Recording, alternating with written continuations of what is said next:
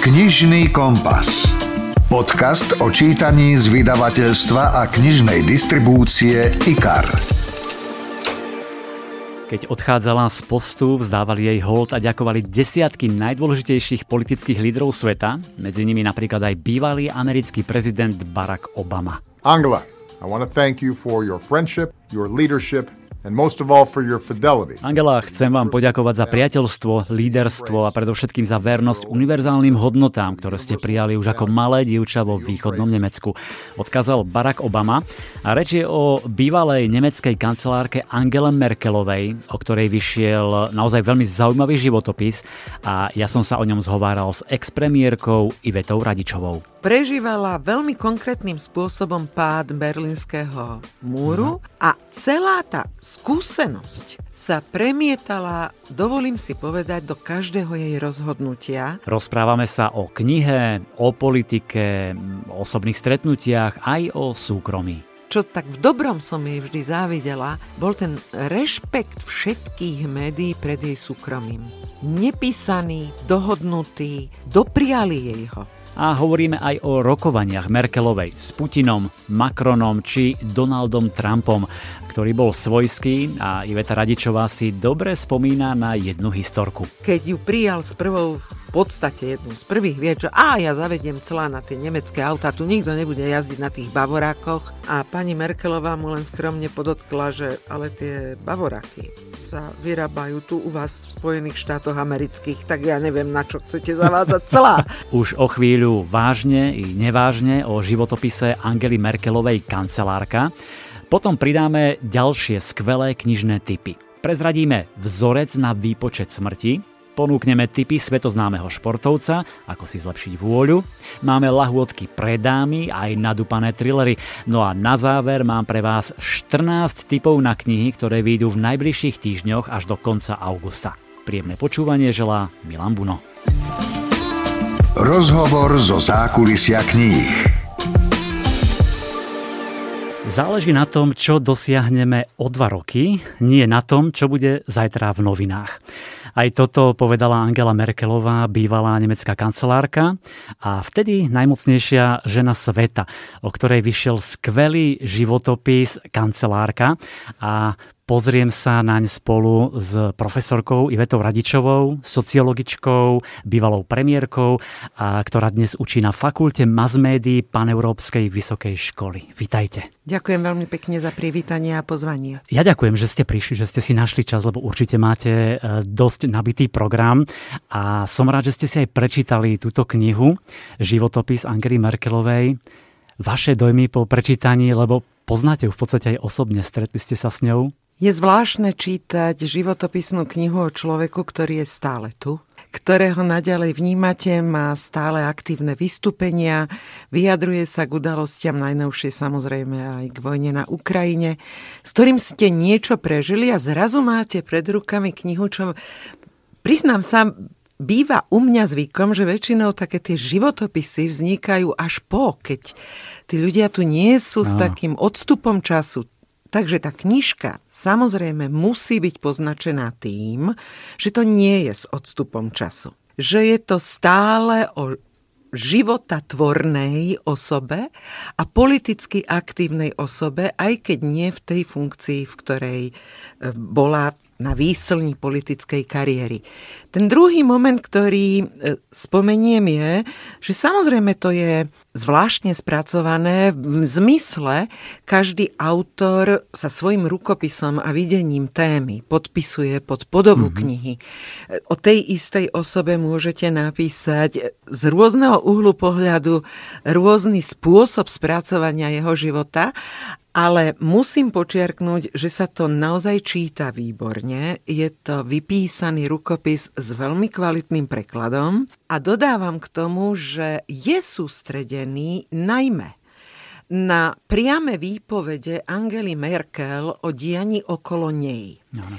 Takže je to menej o komentári či interpretácii. Ten vklad autorky je v tom, ktoré udalosti a ktoré okamihy v tej kariére vytiahla ako dôležité a ktorým sa viac venuje. Mm, absolútne súhlasím. Ja som vtedy počas tých 16 rokov sledoval Angelu Merkelovú len v novinách, v médiách, čiže tak trošku z diálky, nie tak zblízka ako vy. A pritom táto kniha ma absolútne vtiahla, pretože je skvele napísaná. Katy Martonová má e, výborný štýl a naozaj píše o detstve Angely Merkelovej, o tom formovaní sa, potom ako bola tých 16 rokov e, vo funkcii kancelárky. A naozaj pre mňa, tak ako ste aj vypovedali, pre mňa to je aj kniha, ktorá mi ukazuje, aký, aká bola politika, možno aká je dnes, ako ju chápať, ako ju vnímať a možno aj ako sa pozerať na svetových lídrov. Politika môže mať dve také zásadné podoby. Tá jedna je politika mocenská, čisto mocenská, založená primárne na hľadaní nepriateľa a chrlení množstva sľubov. Hmm. A potom je druhá podoba politiky, ktorá je politikou riešení, kde sa snažíte o vyjednávanie, dohovor a ponuku nejakého spôsobu kompromisu, prípadne riešenia danej situácie. Hmm. Pani Merkelová predstavuje ten druhý typ politiky, pričom samozrejme vedela, že k tomu, aby mohla nejaké riešenie kedykoľvek presadiť, tú moc potrebuje, ale nie ako cieľ ako nástroj. Zároveň si bola plne vedomá svojich kompetencií a sily Bundestagu, teda parlamentu. Zároveň si bola plne vedomá, my tak zvykneme hovoriť, že Nemecko. Ale to sú rôzne republiky, dokonca s rôznymi koalíciami, mm. s množstvom kompetencií, je to veľmi decentralizovaný na federácia, veď aj sa volá Spolková republika. A neplatí, že by v každej tej republike bola rovnaká pozícia a rovnaký zástoj a sila samotnej kancelárky.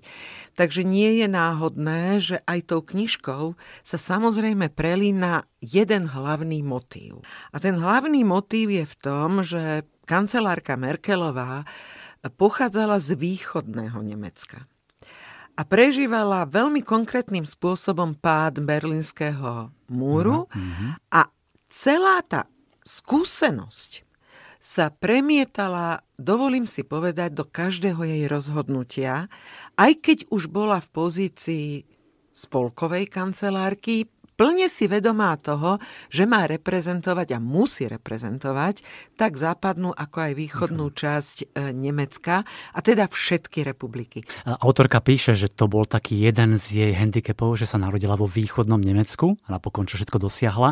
A práve mňa tá časť pád Berlínskeho múra e, rok 1989 veľmi zaujala. Myslím, že aj mnohých čitateľov zaujme. A tam akoby Merkelová chytila taký ten druhý dých, dostala druhú šancu a to ju potom e, ovplyvnilo na ďalšie roky, až 10 ročia. Dovolím si nežne protestovať, že ten jej pôvod z východného Nemecka nebol handicap. Hm. Ukázalo sa v celej jej politickej kariére, že naopak. Že to bola skúsenosť, ktorý mnohí jej kolegovia z tzv. západného bloku, bloku alebo časti, najmä Európskej únie, ale aj sveta, nemali zažité e, a nechápali. Hmm. Nechápali, čo sa vlastne dialo v tzv. tranzícii, teda tej zmene po roku 89, odkiaľ kam tie naše krajiny kráčali, s akou historickou skúsenosťou, kultúrnym zázemím a toto bolo jej veľké plus, lebo tomu rozumela. Áno. Málo ktorý západný predstaviteľ tak rozumel krajinám tzv. ostbloku ako práve ona. A to bola jej, podľa môjho názoru, e, veľká výhoda, veľká ktorú výhoda. používala. Ale zároveň, ako to v živote býva, aj taký škrtič. Škrtič e, odvahy pre možno ráznejšie alebo radikálnejšie rozhodnutia, pretože stále tam bola obava možnej straty slobody, možnej, možného ohrozenia demokracie. E, nechcela posúvať Spolkovú republiku Nemecko z dôvodu hlavne traumy z druhej svetovej vojny do pozície nejakého lídra tohto spoločenstva. Ona robila všetko preto, aby sa tak nestalo. Áno a ocitla sa v takej pozícii, pozícii nechtiac. A dalo by sa povedať, že dokonca proti jej vlastnej vôli. A možno práve v tom autorka chcela ukázať, že taký jej menší handicap, že niekde vzadu v hlave mala stále tú obavu, ten strach, ale pritom áno, presne ako hovoríte, je to v mnohom pomohlo aj pri tých rokovaniach, aj pri Určite, pochopení áno. tých politických hier. Ale čo sa mi páčilo, e, keď ste aj vypovedali, že Merkelová mala určité prednosti, ktoré veľmi využívala aj pri tých rokovaniach. Katy Martonová píše, že Merkelová nehrá ich hry tých politických lídrov, že veľmi dobre vie, kedy je Putin či Trump klamú a že ich mala dobre prečítaných. Keď ste boli aj s ňou, keď ste sa stretli, naozaj mala týchto lídrov dobre prečítaných a využívala to pri tých rokovaniach? Vôbec si netrúfam povedať, do akej miery mala jednotlivých predstaviteľov prečítaných. Mm. V každom prípade platí, ale že na každé stretnutie bola neuveriteľne pripravená. pripravená. Mm. Tam sa vždy prejavovalo predsa len aj to jej vedátorské zázemie, e, fyzika, logika, jasná štruktúra, Aha. racionalita vyjadrovania sa. A ona sa takejto racionality dožadovala aj od ľudí, ktorí ju nielenže nepoužívali, ale dokonca si neskromne dovolím povedať, ani to nepovažovali za podstatné. že v tej politike považovali a považujú za oveľa podstatnejšie emócie, samotnú propagandu, schopnosť predať sa. Ona bola iná. Ona bola iná, veľmi vecne, racionálne pripravená, ale musím uznať, že tak ako bola racionálne pripravená na tých, s ktorými išla rokovať, tak okamžite príjmala racionálne argumenty druhej strany. Bez toho, aby nezmyselne trvala na nejakom svojom stanovisku. Mm-hmm. Takýto zážitok s ňou nemám. Pokiaľ tie racionálne argumenty boli jasné, logické, zdôvodnené, overené, tak ich prijala. Mm, vlastne to pripomínala stále, alebo teda uh, ukazovala sa Angela Merkelová, že je vedkynia, ona vyštudovala myslím, že kvantovú chémiu a proste takéto vedecké disciplíny a ona hovorila, že to je dalo výhodu v tom, že vie problémy vlastne rozmeniť na čo najmenšie zložky, aby sa dali zvládnuť a že potom lepšie vedela rokovať s tými, s tými lídrami. Napokon ona mala jeden životný vzor a to bola Marie Curie Sklodovská, ktorá vravela, ničoho v živote sa netreba báť, treba to len pochopiť. A myslím, že aj toto ju dosť ovplyvnilo veľmi to ovplyvnilo, to podpisujem. Ale sú situácie v živote, keď, ako sa hovorí, aj humoristovi sa rozum zastavuje, že sa to jednoducho no. pochopiť už nedá, že to je za hranicou, že vás to šokuje. A v takých situáciách myslím, že používala pani Merkelová to jediné, čo použiť mohla, mlčala. Pretože na to, to vás odzbrojí, neviete ano, ano. zareagovať. A takých situácií sa samozrejme najmä v politike deje stále viac, čo nie je veselý príbeh, ale smutný príbeh. Vidíte, ale presne Angela Merkelová, pardon, ona mala rada ticho, ona to aj povedala. Ano. A potom vlastne ako politička, vyjednávačka to často využívala, že vedela tým tichom vykoľaj toho protivníka Máte pocit, že dnes politici príliš veľa rozprávajú? Že málo sú ticho? Ja sa musím priznať, že mňa obvinujú z toho, že veľa rozprávam a dlho. Takže Ale keď rozpráva teraz, človek veci, tak je to v poriadku. Ťažko by som teraz mohla namietať, aj keď dodám sarkasticky, že radšej veľa, že nie je podstatné ako dlho, ale podstatné je, či hovoríte k veci alebo od veci. Potom aj krátky výrok je hrôzostrašný. E, ale späť k pani Merkelovej Viete, neboli sme jednoduchý partner Slovenská republika, ani ja osobne v rokovaniach s pani hmm. Merkelovou. A dovolte mi ten jeden osobný, jeden z mnohých osobných zážitkov. My sme sa videli veľmi často, lebo to bolo obdobie finančnej krízy a vlastne samity v Bruseli boli skoro dvakrát Aha. do mesiaca, niekedy aj trikrát. A celé dni a noci. A pravdou je, že ona teda mala neuveriteľnú výdrž priznávam, že tu mám i ja. Eh, takže mne tie dlho, dlho, dlhočízne rokovania nerobili žiaden problém, ale boli kolegovia, ktorí s tým naozaj veľký problém mali, ktorí eh, čerpala výhodu aj z toho, že teda mala veľkú výdrž, Áno. bola neúnavná. V knížke sa prináša príbeh, ktorý je úplne neuveriteľný, kedy za týždeň precestovala v podstate svet, keď riešila jednu z najväčších kríz. Ona to dokázala a zvládla Áno. a potom potrebovala utiec do ticha, do svojej samoty, do svojho súkromia. A to, čo oceňujem a čo tak v dobrom som jej vždy závidela, bol ten rešpekt všetkých médií pred jej súkromím. Nepísaný, dohodnutý, dopriali jej ho. Dokonca keď sa raz stalo, a krásne sa o tom v tej knižke aj píše, že ju nafotili, nafotili s, s nevlastnými vnúčatami niekde na pláži, tak to v zápäti na tlak iných médií to médium stiahlo. stiahlo. Hm. Že to jednoducho je cez čiaru, je to za hranicou a treba jej dopriať skulinôčku súkromia pretože to inak ten, ten, tú záťaž veľmi ťažko môžete znášať s plným nasadením. Hmm. Že si to jednoducho ten politik zaslúži, aby mal chvíľočku takéhoto súkromia. Navyše, ona mala, a to je fakt, a veľakrát sa to opakuje v tejto krásne napísanej knihe, obrovský zmysel pre humor. To mňa prekvapilo, že ona naozaj tam boli aj rôzne e, situácie, príhody, že ona mala ten humor. Vedela ona mala obrovský zmysel pre humor. My sme si opak, musím zúrazniť, v tomto absolútne sadli, lebo naše prvé stretnutia, to je tá zásadná spomienka, ktorá ovplyvnila všetky ostatné stretnutia, boli v situácii, keď ja som priletela do Berlína s vetou, že my financie na podporu Grécka nedáme.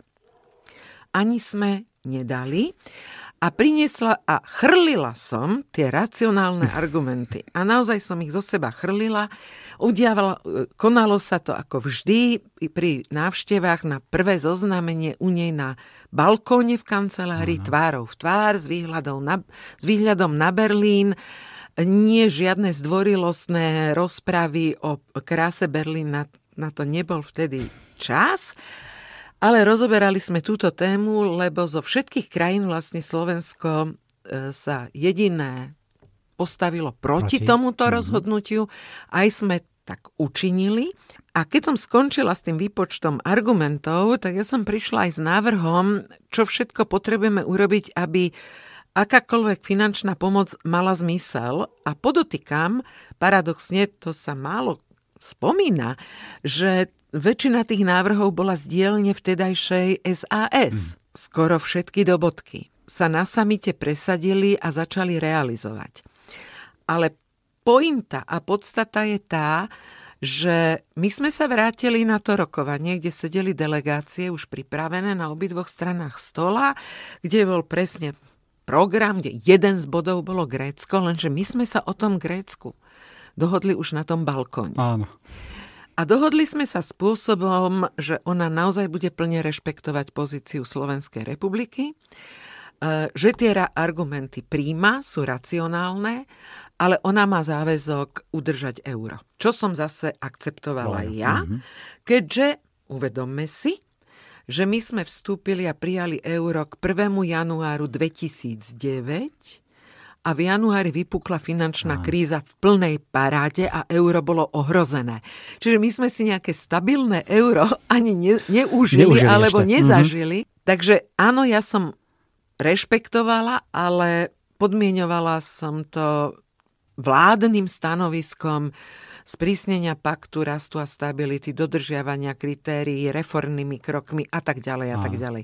Ale ona rešpektovala tú pozíciu Slovenskej republiky a vrátili sme sa k tým stolom, na čo sme obidve svorne oznámili, že začíname bodom rokovania 2, teda, že Grécko sme vyriešili, na čo všetky pripravené, viete, s papiermi delegácie zrazu tak ako to Šokovaný. naozaj? A bod jedna vyriešené.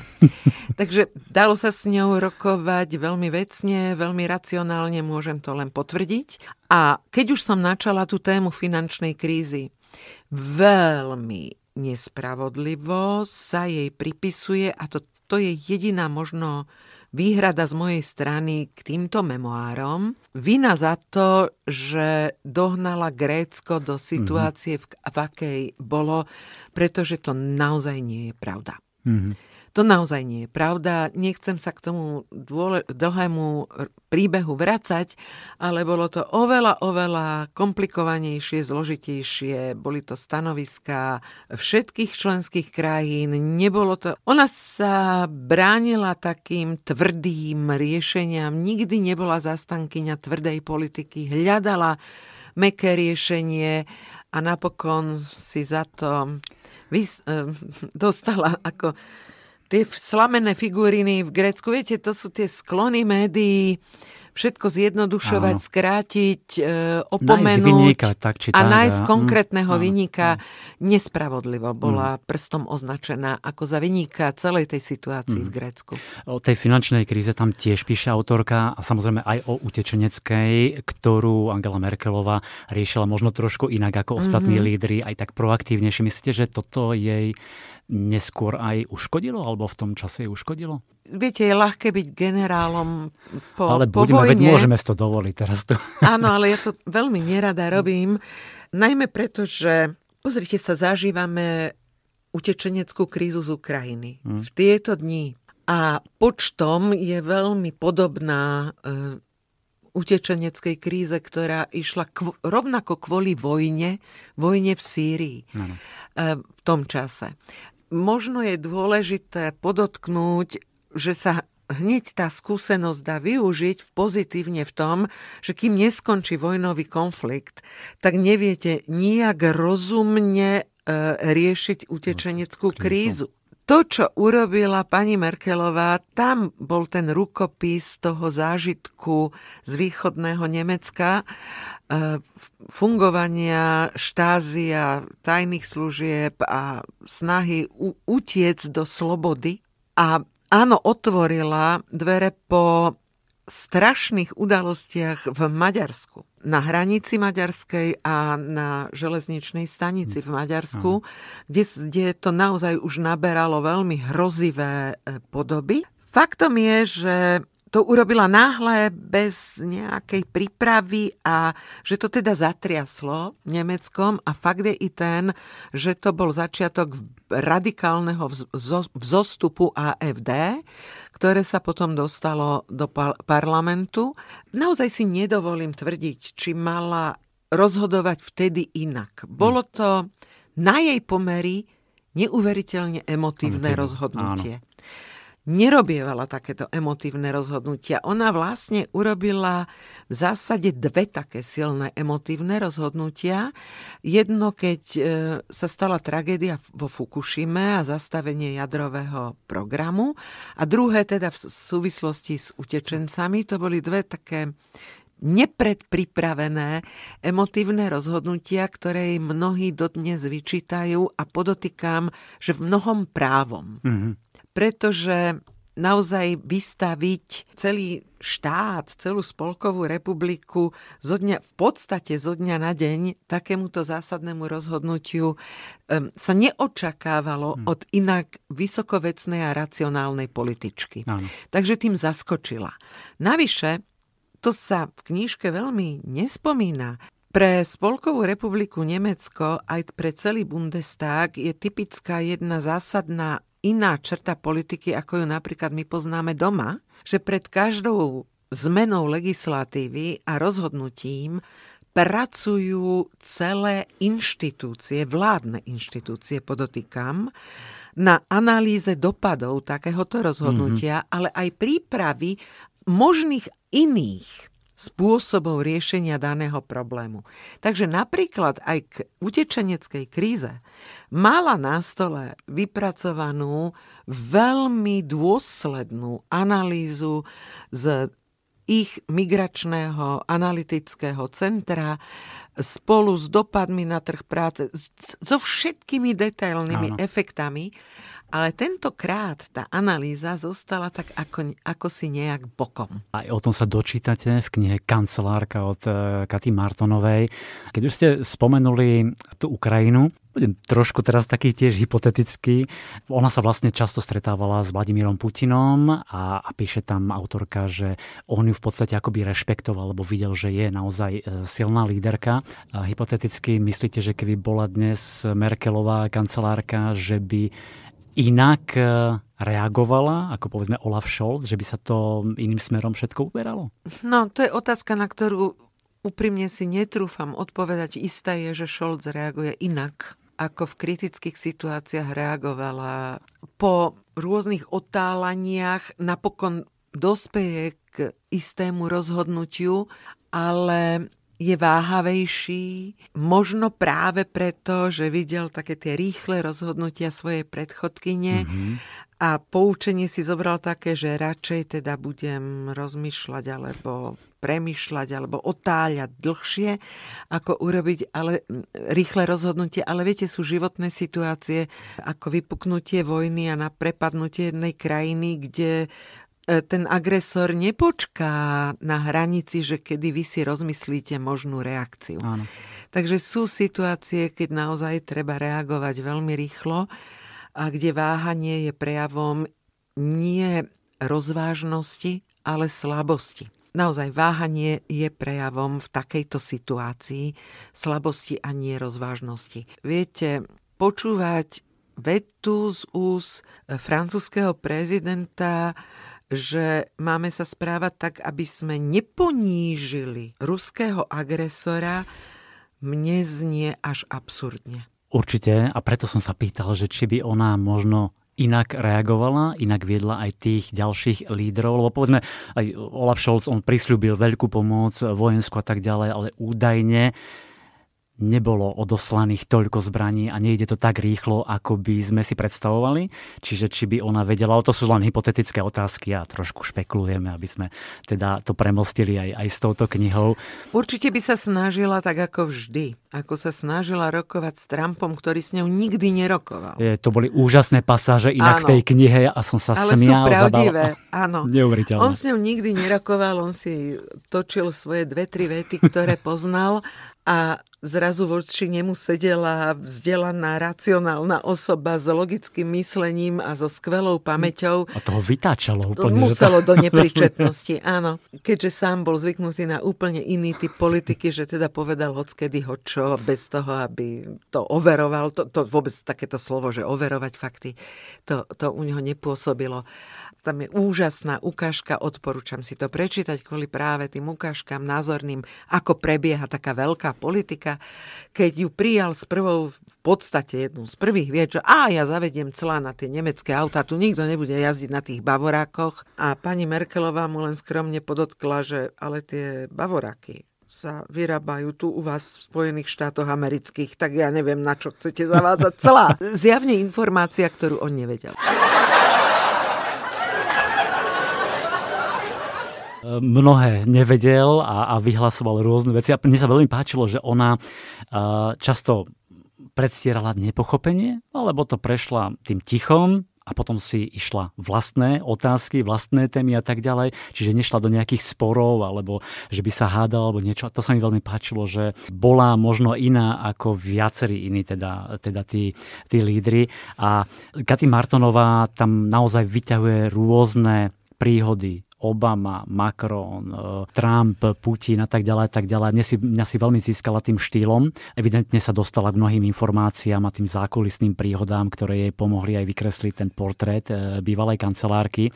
A Katy Martonová píše, že Merkelová sa na rozdiel od väčšiny mužov e, nesnažila vyhrávať, ale ani neustupovala. Vždy, vždy hľadala konsenzus Eh, tie karty držala tesne pri sebe, ale mala silné zásady. Čiže možno aj toto ju predovšetkým charakterizuje? Každá kniha, zopakuje, má svoj uhol pohľadu. Jasne. Ona sa pomerne okrajovo venuje tomu, ako sa za tých 16 rokov reálne menili regulatívy a zákony v Spolkovej republike Nemecko. Mm-hmm. A oni sa menili naozaj zásadne. Niektoré málo z nich je spomenutých. Hovorím, je to skôr kniha, ktorá využíva tú silnejšiu kompetenciu kancelárky a to je zahraničná politika a teda rokovanie s tými zahraničnými lídrami. Ale popri tom e, bežala tá každodenná reál politika v Spolkovej republike Nemecko. Tam sa udialo nespočetne veľa zmien, vrátane teda zmeny, ako prežiť samotnú finančnú krízu. Ma, pani Merkelová mala teda ťažké rokovania s vlastným ústavným súdom, ktorý jej viaceré jej rozhodnutia jednoducho zastavil. Mm-hmm. A musela prijať zmeny. Takže nie, nie, neplatí, že vždy dosiahla svoj cieľ, ale rozumnosť jej prístupu tkvela v tom, že keď videla na druhej strane tie argumenty sú vážne, tak prehodnocovala svoj cieľ. Mm-hmm. Napokon svoju politiku voči utečencom sama prehodnotila. Po istom čase prijala obmedzenia, sprísnila azylovú politiku, začala rozlišovať medzi azylantami a ekonomickými migrantami, jednoducho pochopila, že tá je otvorená náruč predsa len v istej miere bola naivnou predstavou. Mm-hmm. A musela korigovať toto svoje rozhodnutie pod tlakom e, reality. Aj o tom sa dočítate v tejto knihe a myslím, že aj inšpiruje k mnohým ďalším zamysleniam alebo paralelám s tým, s tým súčasným politickým, spoločenským životom a v tom je, myslím, tá kniha e, veľmi silná a zaujímavá. E, myslíte ešte tak posledná otázka, myslíte, že je to kniha hlavne pre ženy, lebo Katy Martonová tam aj priznáva, že ju opisuje najmä ako silnú ženu, ktorá sa stala najmocnejšou ženou sveta, ktorá je feministka a tak ďalej, tak ďalej. Mne ako mužovi tam tieto všetky aspekty neprekážali vôbec. Ja som si užíval to čítanie, ale niektorí možno povedia, a to je hlavne pre ženy. Nemyslím si, že je to kniha pre ženy. Ani náhodou. Pani Merkelová sa dokon... jej bolo dokonca vyčítané, že sa tak nežne dištancuje od feminizmu. Musím priznať, že v tomto s ňou plne súhlasím. Nechcem uraziť feministky, prosím. Ale presadzovanie sa vďaka pohľaviu, len a len rôznemu pohľaviu, vám nedodáva silnejšiu pozíciu. Naozaj nie. Takže ona nechcela byť raritou v ženskom pohlaví na dôležitom poste. Áno. Ale inak, tou svojou tichou, vytrvalostnou politikou sa jej podarilo presadiť neuveriteľné veci a to je to, čo presadila tými zákonmi. Na obsadzovanie miest v najvyšších vrcholových pozíciách ženami, Áno. E, zrovnoprávnenie e, platov žien a mnoho ďalších vecí. A ona to urobila. Ona o tom málo hovorila, ale urobila to. A v tom bola sila jej feminizmu. Že chcela vidieť situáciu, kedy žena nemusí čeliť výhrade, že nebyť toho, že si ženou, tak na tejto pozícii nebudeš. A už vonkoncom nechcela čeliť argumentom typu zvyšuješ hlas, si hysterická. Chcela dosiahnuť, a myslím si, že sa jej to darilo, a zámerne k tomu volila aj vonkajšie oblečenie, úplne zámerne, aby tak, ako nerozoberáte oblek mužov v najvyššej pozícii, toto prestala byť nosná téma toho, ako sa ten politik správa, aký má štýl politiky a najmä, ako dokáže riešiť problémy každodennosti. Skvelé vypointované. Ak máte radi životopisy, navyše o politike, o svetových lídroch, o žene, ktorá sa stala najmocnejšou uh, líderkou na svete, tak odporúčam biografiu Kancelárka od Katy Martonovej. A verím teda, že sa ku mne uh, pripojí k tomu môjmu odporúčaniu aj Iveta Radičová, sociologička, bývalá premiérka a aktuálne profesorka na Paneurópskej vysokej škole. Ja ďakujem veľmi pekne za pozvanie a vážne je to príjemné čítanie a najmä poučné. Počúvate podcast Knižný kompas. Čo keby ste poznali dátum svojej smrti? Chceli by ste ho vedieť? Alebo v žiadnom prípade. Presne o tom je vynikajúci psychologický román Predpoveď od Darena Sugrua, ktorý vám prezradí viac. The Prediction is a psychological suspense novel about a mathematical genius called Daniel who develops a formula that can predict the date that someone is going to die. Predpoveď je napínavý psychologický román o matematickom géniovi Danielovi Gellerovi, ktorý objaví vzorec na výpočet dátumu smrti. Nikto mu samozrejme neverí a vyhodia ho z univerzity. O niekoľko rokov rokov neskôr ho bývalý profesor nájde a povie mu, že jeden z piatich spolužiakov, na ktorých Daniel kedysi skúšal svoj vzorec, naozaj zomrel v predpovedaný deň. Ďalší človek, Danielova bývalá láska, by podľa vzorca mala zomrieť o 6 dní. Daniel teda stojí pred dilemu, či má všetko nechať plynúť, aby sa potvrdil jeho objav, alebo ju vyhľadať a varovať pred nebezpečnou predpovedou. Toto je moja prvá kniha, ktorá bola preložená do iného jazyka. A zo srdca dúfam, že sa vám bude páčiť a ďakujem vám za vašu podporu. Ďakujem. Predpoveď je silný a pritom strhujúci príbeh o strate milovanej osoby, o snoch, o túžbách, ktoré sa nám zrútili, ale tiež o rozpoltenosti v otázke smrti. Na jednej strane by sme chceli možno poznať dátum svojej smrti, sme zvedaví, ale na strane druhej sa toho bojíme. Tento príbeh je nielen napínavý, ale aj plný emócií a len čo doň naskočíte, nebudete chcieť vystúpiť. Autor ponúka premyslenú zápletku, mieša žánre a vás neuveriteľne baví čítať to. Najmä v tej druhej polovici naberá šialené tempo a vy sa neviete zastaviť. E, ďalšie plus tohto románu, predpoveď, sú, myslím, postavy, ktoré sú vykreslené realisticky, viete sa s nimi stotožniť, spriateliť sa s nimi, vlezú vám pod kožu a podmania si vás.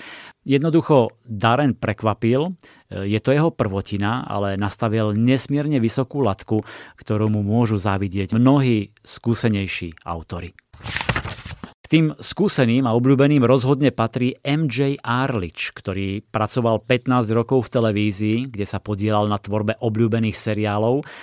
Filmové skúsenosti využíva aj vo svojich knihách. Vytvoril krimisériu s vyšetrovateľkou Helen Graceovou a názvy knih máva podľa nejakých riekaniek ako Ľúbi ma, nelúbi ma, kto sa bojí, nech nejde do lesa, keď čert nespí, či nelej olej na oheň. No a teraz má e, novinku s názvom Kto druhému jamu kope a predstavte si takúto situáciu. Zazvoní vám mobil, zdvihnete a nejaký neznámy hlas vám oznámi máš hodinu života. Len tieto tri slova a zloží. Poviete si nejaký kanadský žartík, možno omyl, nesprávne číslo, ale bude vám to asi vrtať v hlave však. Presne na tom je založené toto nové krimi. Prvou obeťou je Justin, známa osobnosť a pribúdajú aj ďalšie. Do vyšetrovania sa zapojí Helen Graceová, ale vrah si majstrovsky udržiava náskok nielen pred obeťami, ale aj pred bezradnou políciou. Chýba motív, stopy, podozrenia. Kto druhému jamu kope je už deviatý román v sérii Helen Grace. E, môžete ich čítať osobitne, môžete začať týmto deviatým, piatým, to je jedno, nejako na seba nenadvezujú. A Arlič si, myslím, stále udržiava vysoko nasadenú látku pekelné čítanie o sadistickom vrahovi. Myslím, že už po pár stranách naskočíte, ako by ste v Helen stretli takého starého dobrého priateľa. Ona sama si prešla tvrdými skúsenosťami v osobnom i pracovnom živote. Bola pri naozaj zvrátených prípadoch, no stále je to nesmierne šikovná, húževnatá, odhodlaná policajtka, má cit pre detaily, vie fungovať ako súčasť týmu, ale aj samostatne a výborne zvláda stresové situácie. Arlič využíva tie svoje skúsenosti z televízie a šikovne si vás omotá okolo prsta, vie ako vystavať zápletku, kde pritlačiť a ako pritiahnuť vašu pozornosť. No a ja mám pre vás e, úryvok z pasáže, kedy našli prvú obeď Justina na opustenom stavenisku. Číta Boris Farkaš. Najnádejnejšie vyzeralo vyduté miesto na bunde, kde bolo vnútorné vrecko. Opatrne strčila dnu ruku a hmatkala, či nenájde nejakú zabudnutú drobnosť. No našla iba tučnú peňaženku. Vytiahla ju a otvorila. Uvidela rad platinových úverových kariet a za nimi rúžový vodičský preukaz, aký sa používa v celej Británii. Vybrala ho a prečítala si údaje o totožnosti. Osud si pre ňu pripravil druhé prekvapenie v priebehu jedného dňa. Helen sa zdal hmlisto povedomý už pri pohľade na fotku, no definitívne sa jej rozjasnilo, až keď si prečítala meno. Poznala ho rovnako ako väčšina Southamptonu. Ten človek zažil škardé veci už v minulosti. Je na zozname hľadaných osôb Justin Lanning? Spýtala sa pochvodskára. Áno, prikýval. Poznáte okolnosti, za akých nahlásili jeho zmiznutie? Policajt zaváhal, ako keby nechcel byť poslom zlých správ. Včera večer nahlásil Laningovo zmiznutie jeho životný partner. Údajne ho okolo šiestej vyzdvihla z práce limuzína, ale domov neprišiel. Cestou ešte zavolal svojmu druhovi a vraj bol vo zvláštnom rozpoložení. Ako to myslíte? Rozrušil ho výhražný telefonát. Policajt si nervózne odkašľal a napokon dodal. Niekto sa mu vyhrážal, že do hodiny zomrie. Myslíte si, že máte dostatočne pevnú vôľu, že viete, ako správne riešiť problémy? Že sa vám darí zvládnuť výzvy, ktoré pred vás kladie život? Ak ste si odpovedali na tieto otázky skôr váhavo, alebo dokonca slovičkom nie, mám pre vás super tip. Volá sa príjmi výzvu a je to metóda bývalého majstra sveta v boxe Vladimíra Klička, ktorý ponúka 4 kroky, ako lepšie dosahovať svoje ciele. No a ja mám pre vás aj exkluzívny odkaz od Vladimíra Klička, ktorý vám priblíži myšlienku svojej knihy. Hello, I'm Vladimir Kličko. Hearing that my method book faced the challenge and workbook will be launched in Slovakia. Ahojte, volám sa Vladimír Kličko. Keď som sa dozvedel, že moja kniha Príjmi výzvu vyjde spolu s pracovnou knihou na Slovensku, urobilo mi to veľkú radosť a som veľmi hrdý. Táto kniha je súčasťou mojej misie podeliť sa s vami o poznatky, ktoré som získal počas 30 rokov vo vrcholovom športe, v kombinácii s mojou životnou filozofiou s názvom Management víziev. Na knihe sme začali pracovať ešte v období, keď som sa aktívne venoval boxu. Jedného dňa som spoluautorke Tatiane Kiel povedal, mám za sebou kopec zážitkov a skúseností, no neviem, ako ich odovzdať ďalej, poraď mi. A tak vznikla metóda Face the Challenge, alebo príjmi výzvu. Cieľom tejto metódy je vypestovať si pevnú vôľu. Metóda je kľúčom k zvládnutiu akejkoľvek výzvy, ktorú máte pred sebou. Treba ovládať štyri základné princípy. Sústredenie, obratnosť, koordináciu a vytrvalosť.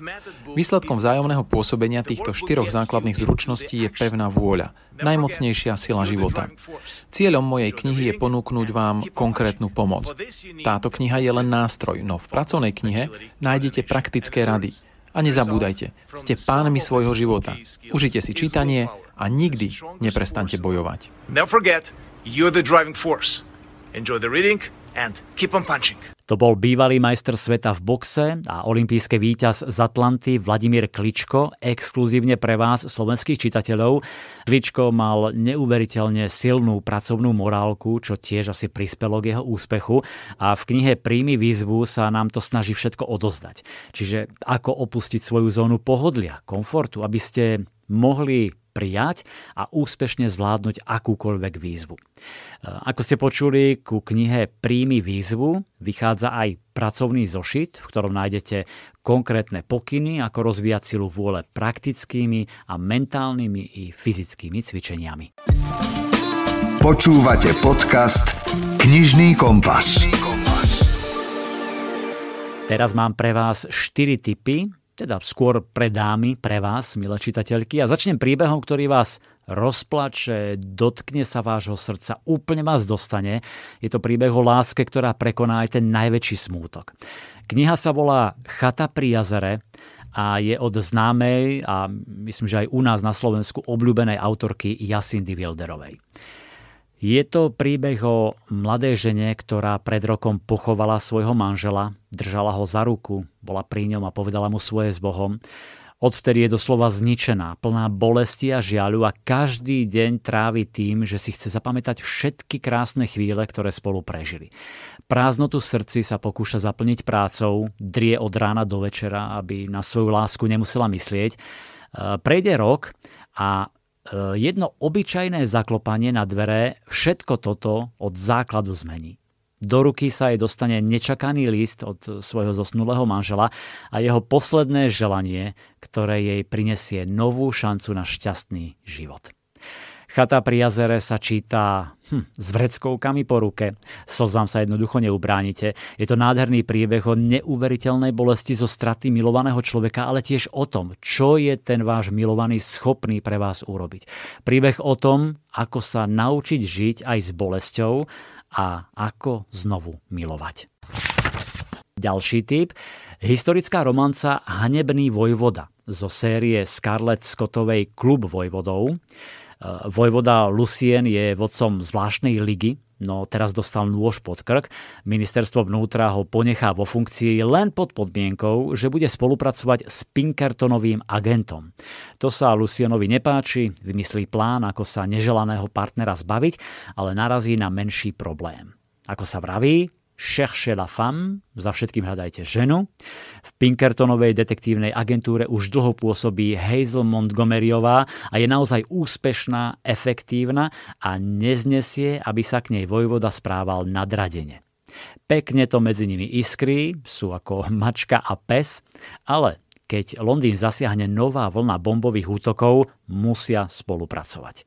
No a ako to už chodí, lepšie sa spoznávajú a začína sa to medzi nimi meniť.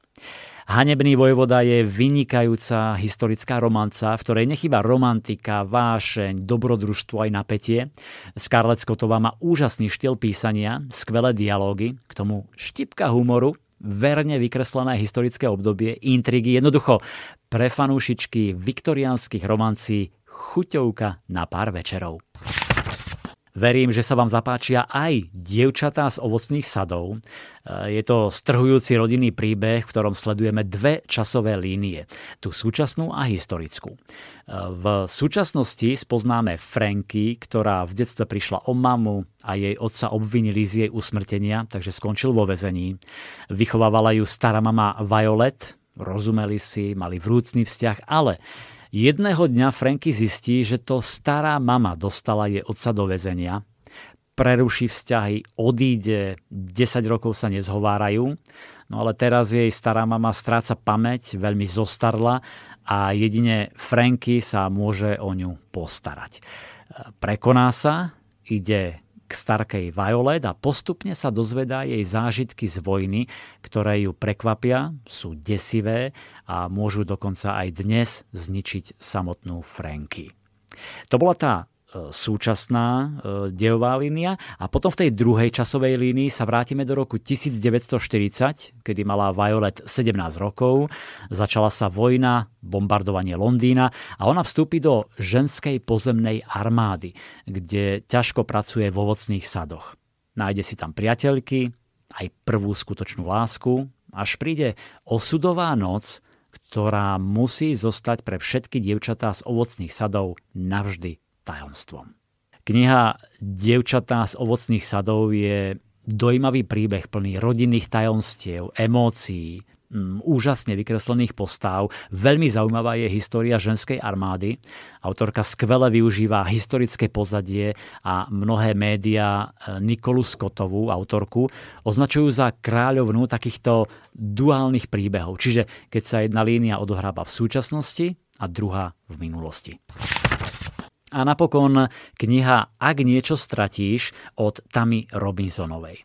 Príbeh o tom, čo sa stane, ak sa dvaja ľudia do seba zalúbia, ale práve vtedy sa musia na istý čas rozdeliť, odcestovať. Toto sa stalo Finovi a Zoe, ktorí sa stretli a rýchlo sa do seba zalúbili, ale Finn odchádza na charitatívnu púť do Afriky, aby vyzbieral peniaze pre nadáciu duševného zdravia na počas svojej zosnulej sestry. Hm, zlé načasovanie, Zoe je smutná, prekvapená, začne sa pýtať sama seba, či sú ich city na natoľko hlboké a pevné, aby prežili dlhšie odlúčenie.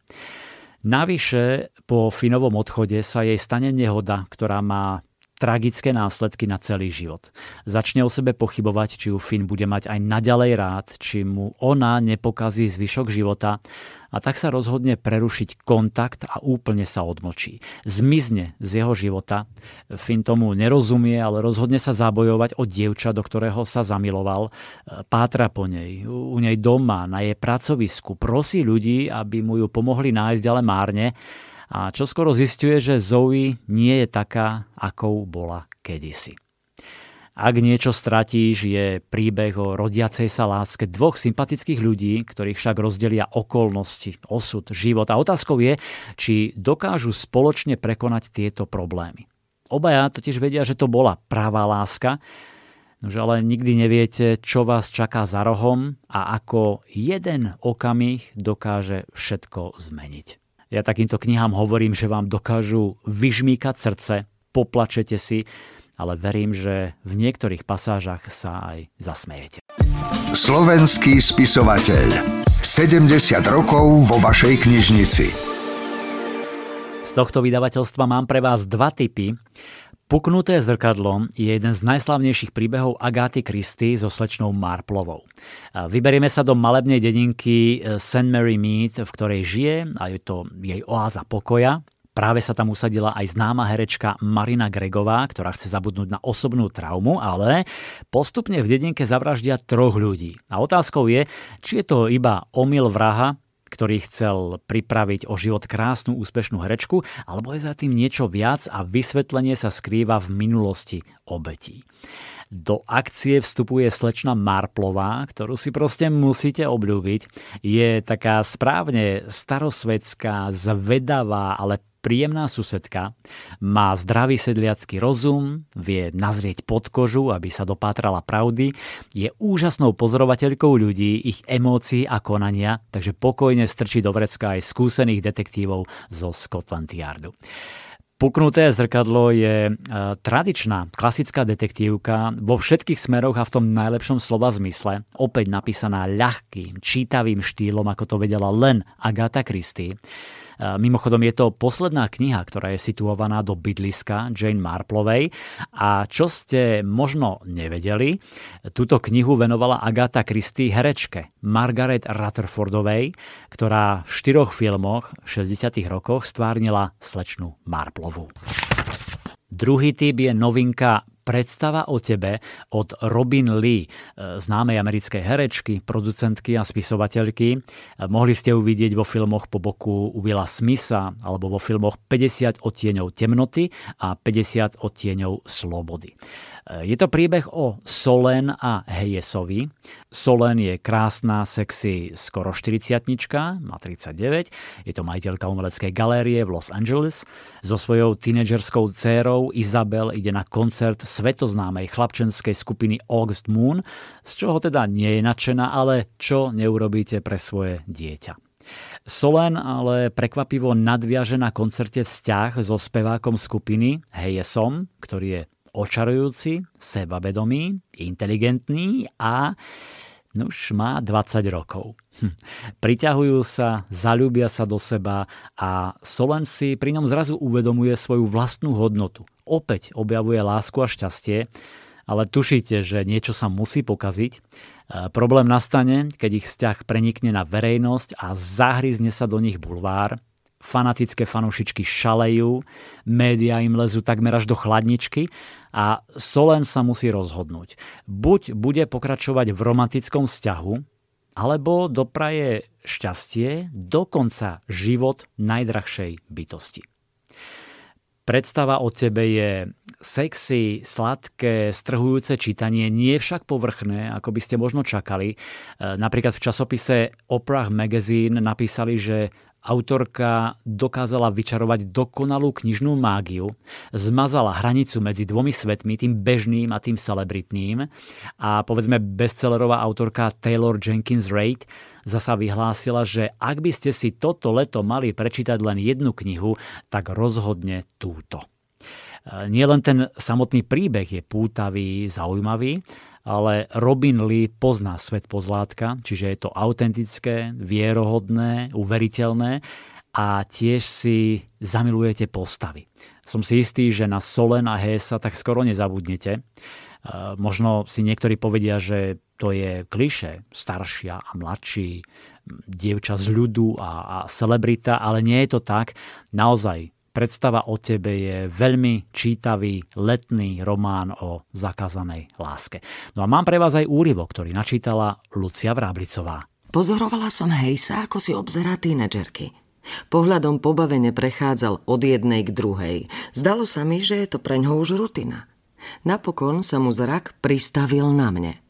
Dámy, kde v hľadisku sedíte? Dievčatá odrapkali čísla našich sedadiel. Pozývam vás po koncerte do zákulisia na afterparty. Pošlem po vás niekoho, aby vás tam odviedol. Nechoďte preč. Vtedy sa pozeral na mňa. Prenikavé modrozelené oči a záplava tmavých kučier. Dobre? Prikývla som. Dobre. Nechcelo sa mi veriť, že sme práve absolvovali osobný rozhovor s členom najslávnejšej chlapčenskej skupiny posledného desaťročia a nachádzame sa v aréne s 12 tisícmi jačiacich fanúšičiek. Ako by sa svet vychýlil zo svojej osy a všetko sa zastavilo. Na chvíľu som stratila pojem o čase. O tom, kde som, ako som sa sem dostala a čo je vlastne mojou úlohou – Dievčatá boli od vzrušenia celé bez seba. Náhlili sa k našim miestam na sedenie, ale ja som sa vznášala ako v sne. Nebola som pripravená na taký nápor. Ohlušujúci krik, vysoké tóny, príval energie triskajúci z dospievajúcich dievčat v extáze. Zdalo sa nemysliteľné, že všetko toto sa deje kvôli chalanom, ktorých sme pred chvíľou videli v suteréne. Áno, boli naozaj rozkošní, ale stále iba ľudia z mesa a krvi. Fanúšičky začali jačať ešte skôr, než členovia kapely vybehli na pódium a pokračovali v tom bez prestávky ďalšie dve a pol hodiny.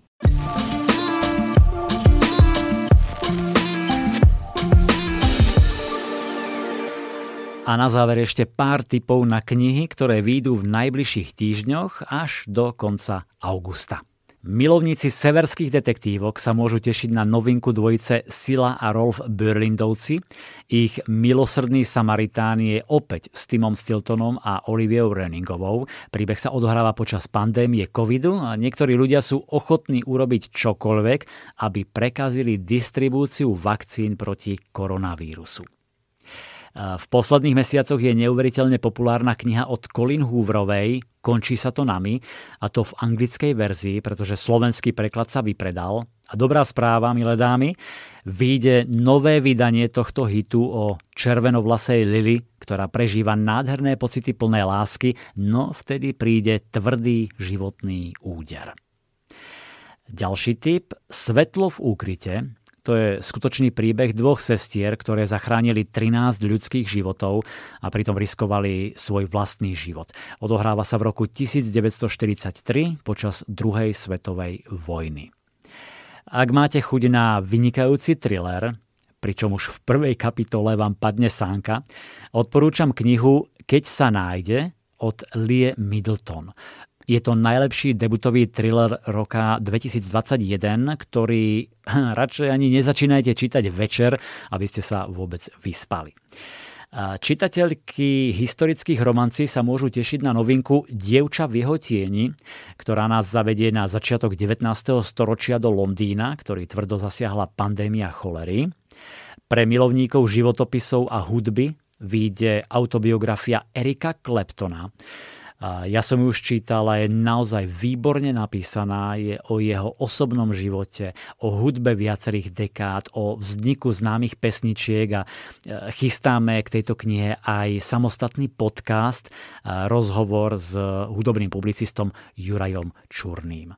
No a ak sme pri hudbe, tak vyjde aj Rok podľa Dary 2023, čiže DR Dary Rollins na budúci rok. Ak ste si obľúbili sériu zrozumiteľných príručiek Super jednoduchá biológia a Super jednoduchá fyzika, pribudne im aj tretia kamoška, Super jednoduchá chémia a opäť množstvo faktov, zaujímavostí v prehľadnej a zrozumiteľnej grafickej úprave. Úplne na konci augusta vyjde nová Delphine de Vigan a jej kniha Noc nič nezadrží, čo je v podstate taká rodinná sága a autorkina osobná spoveď plná emócií a úprimnosti. No ak vaše deti rady čítajú, tak ich potešte a povedzte im, že v najbližších týždňoch vyjdú nové diely v ich obľúbených sériách. Myška a jej malí pacienti, už 13. kniha s názvom V krajine zubra. Pokračuje aj mimoriadne populárna séria o Petronele Jablčkovej, tam vyjde 6. kniha Húska Gagotačka a čarodejnícka sesternica. V sérii Elin Čarovný náramok pribudne 7. kniha Zlaté piesky a v sérii Holubia agentúra bude 6. kniha. No a ešte tu mám jednu lahôdku od dvojice, ktorú milujú snať všetky malé deti. Ivona Ďuričová a ilustrátor Adrian Macho už vydali spoločne knihy Zvieratka za becedy, Písmenka za becedy, neuveriteľne úspešné, 10 tisíce predaných výtlačkov a v polovici augusta pribudne knižka Hádanky z abecedy, no aby sa deti ešte lepšie skamarátili s písmenami.